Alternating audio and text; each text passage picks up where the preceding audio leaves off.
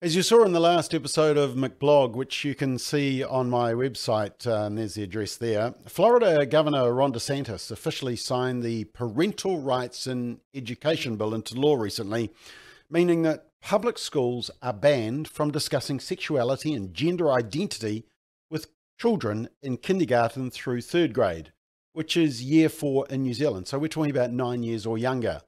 And it's got to be age appropriate for any age above that at school. It's superb legislation which we should have in New Zealand. But one of the biggest voices of opposition came not only from Democrats and left wing radical activist groups, which you would expect, but also from a company that you would hope would be safe for our children, none other than Disney. In fact, their response and new information released last week reveals that Disney has gone woke. And you might need to rethink your relationship with future Disney products if you want to protect your children. Let's check it out.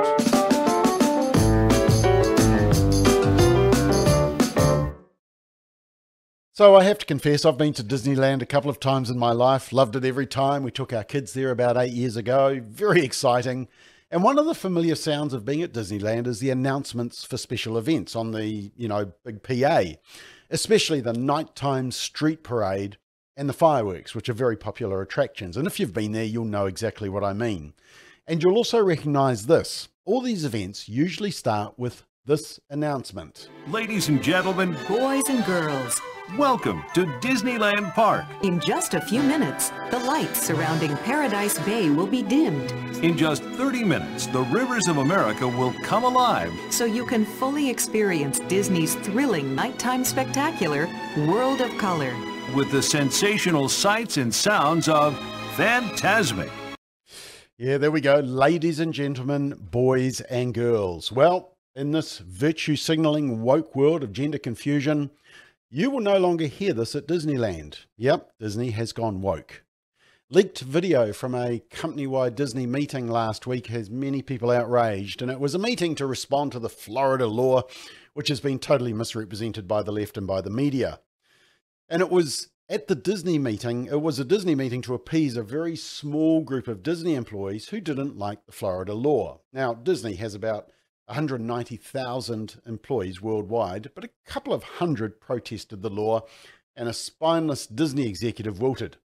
But what we've now found out is that Disney has been becoming more hostile for children for a while now. And in this leaked bombshell video released last week, Disney creator and executive producer Latoya Raveneau openly states she has a secret gay agenda to insert sexualized content into children's entertainment. Her team has implemented a not at all secret gay agenda and is regularly adding queerness to children's programming. And she's actually secured a new deal with Disney to launch new preschool programming. Have a listen. Momentum that I felt like that sense of I don't have to be afraid to like let's have these two characters kiss. Let's in the background this like I was just wherever I could just basically adding queerness to like the if you see anything queer in the show, I'm proud of them. But like I, I just was like no one would stop me. Oh, okay. So adding queerness wherever I could. She's very excited. But what are we actually talking about when we say adding queerness. Well, according to the latest edict from Duke University, fairly serious university in the US, it is now LGBTQIP2SAA, which stands for lesbian, gay, bisexual, transgender, questioning, queer, intersex, pansexual, two spirit, androgynous, and asexual. So when they say adding queerness, it's the indoctrination of all these things. But I don't think that most parents look to Disney for sexualized content for their young children. Any sexualized content, and definitely no gender ideology and confusion. Now, in this leaked video, Disney's diversity and inclusion manager explaining that the company will no longer say ladies and gentlemen or boys and girls at their theme parks as part of an effort to erase gender distinctions. Say ladies and gentlemen, boys and girls. Um, we, we've trained, we, we've provided training for all of our, our cast members in, in relationship to that. So now they know it's, it's hello everyone or hello friends.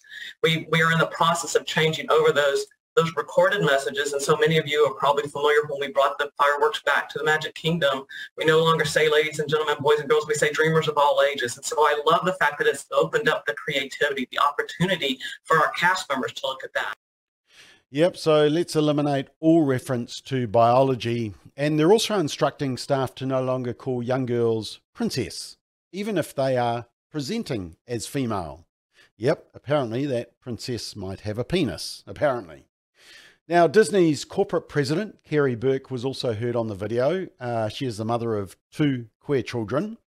And she referenced Disney's Reimagine initiative to have 50% of characters and content come from underrepresented groups, which typically would include LGBTQIP2SAA characters. Have a watch. Here is a mother of, of two queer children, actually, um, uh, one transgender child um, um, and one pansexual child. Um, and, and also as a leader, one of our execs stood up and said, you know, we only have a handful of queer leads in our content. And I went, what?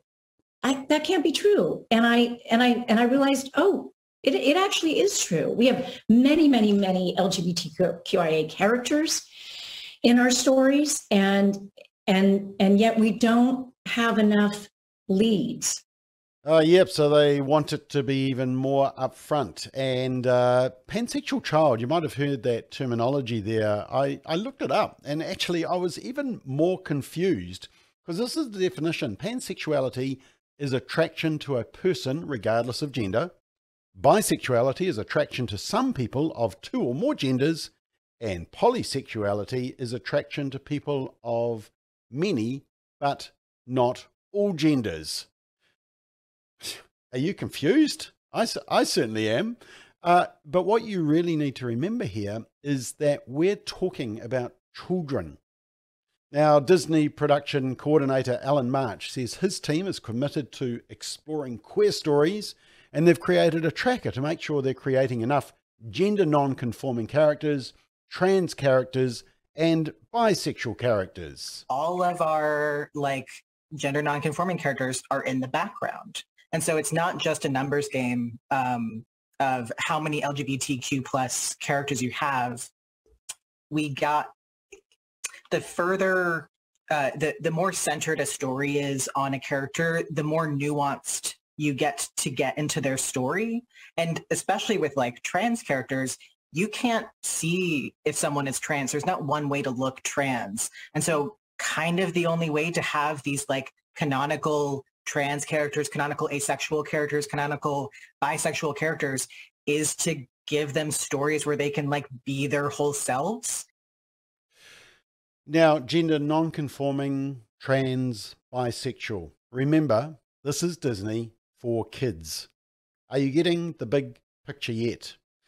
It seems that Walt Disney's dream has gone up in smoke from wonderful to woke.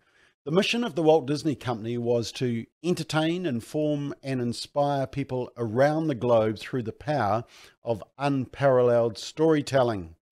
But the company has drifted from its mission and ventured into politics, kowtowing to whatever the radical left wants it to and for Christian parents, for all parents, hoping that Disney will provide their children with family friendly entertainment like we had growing up, think again.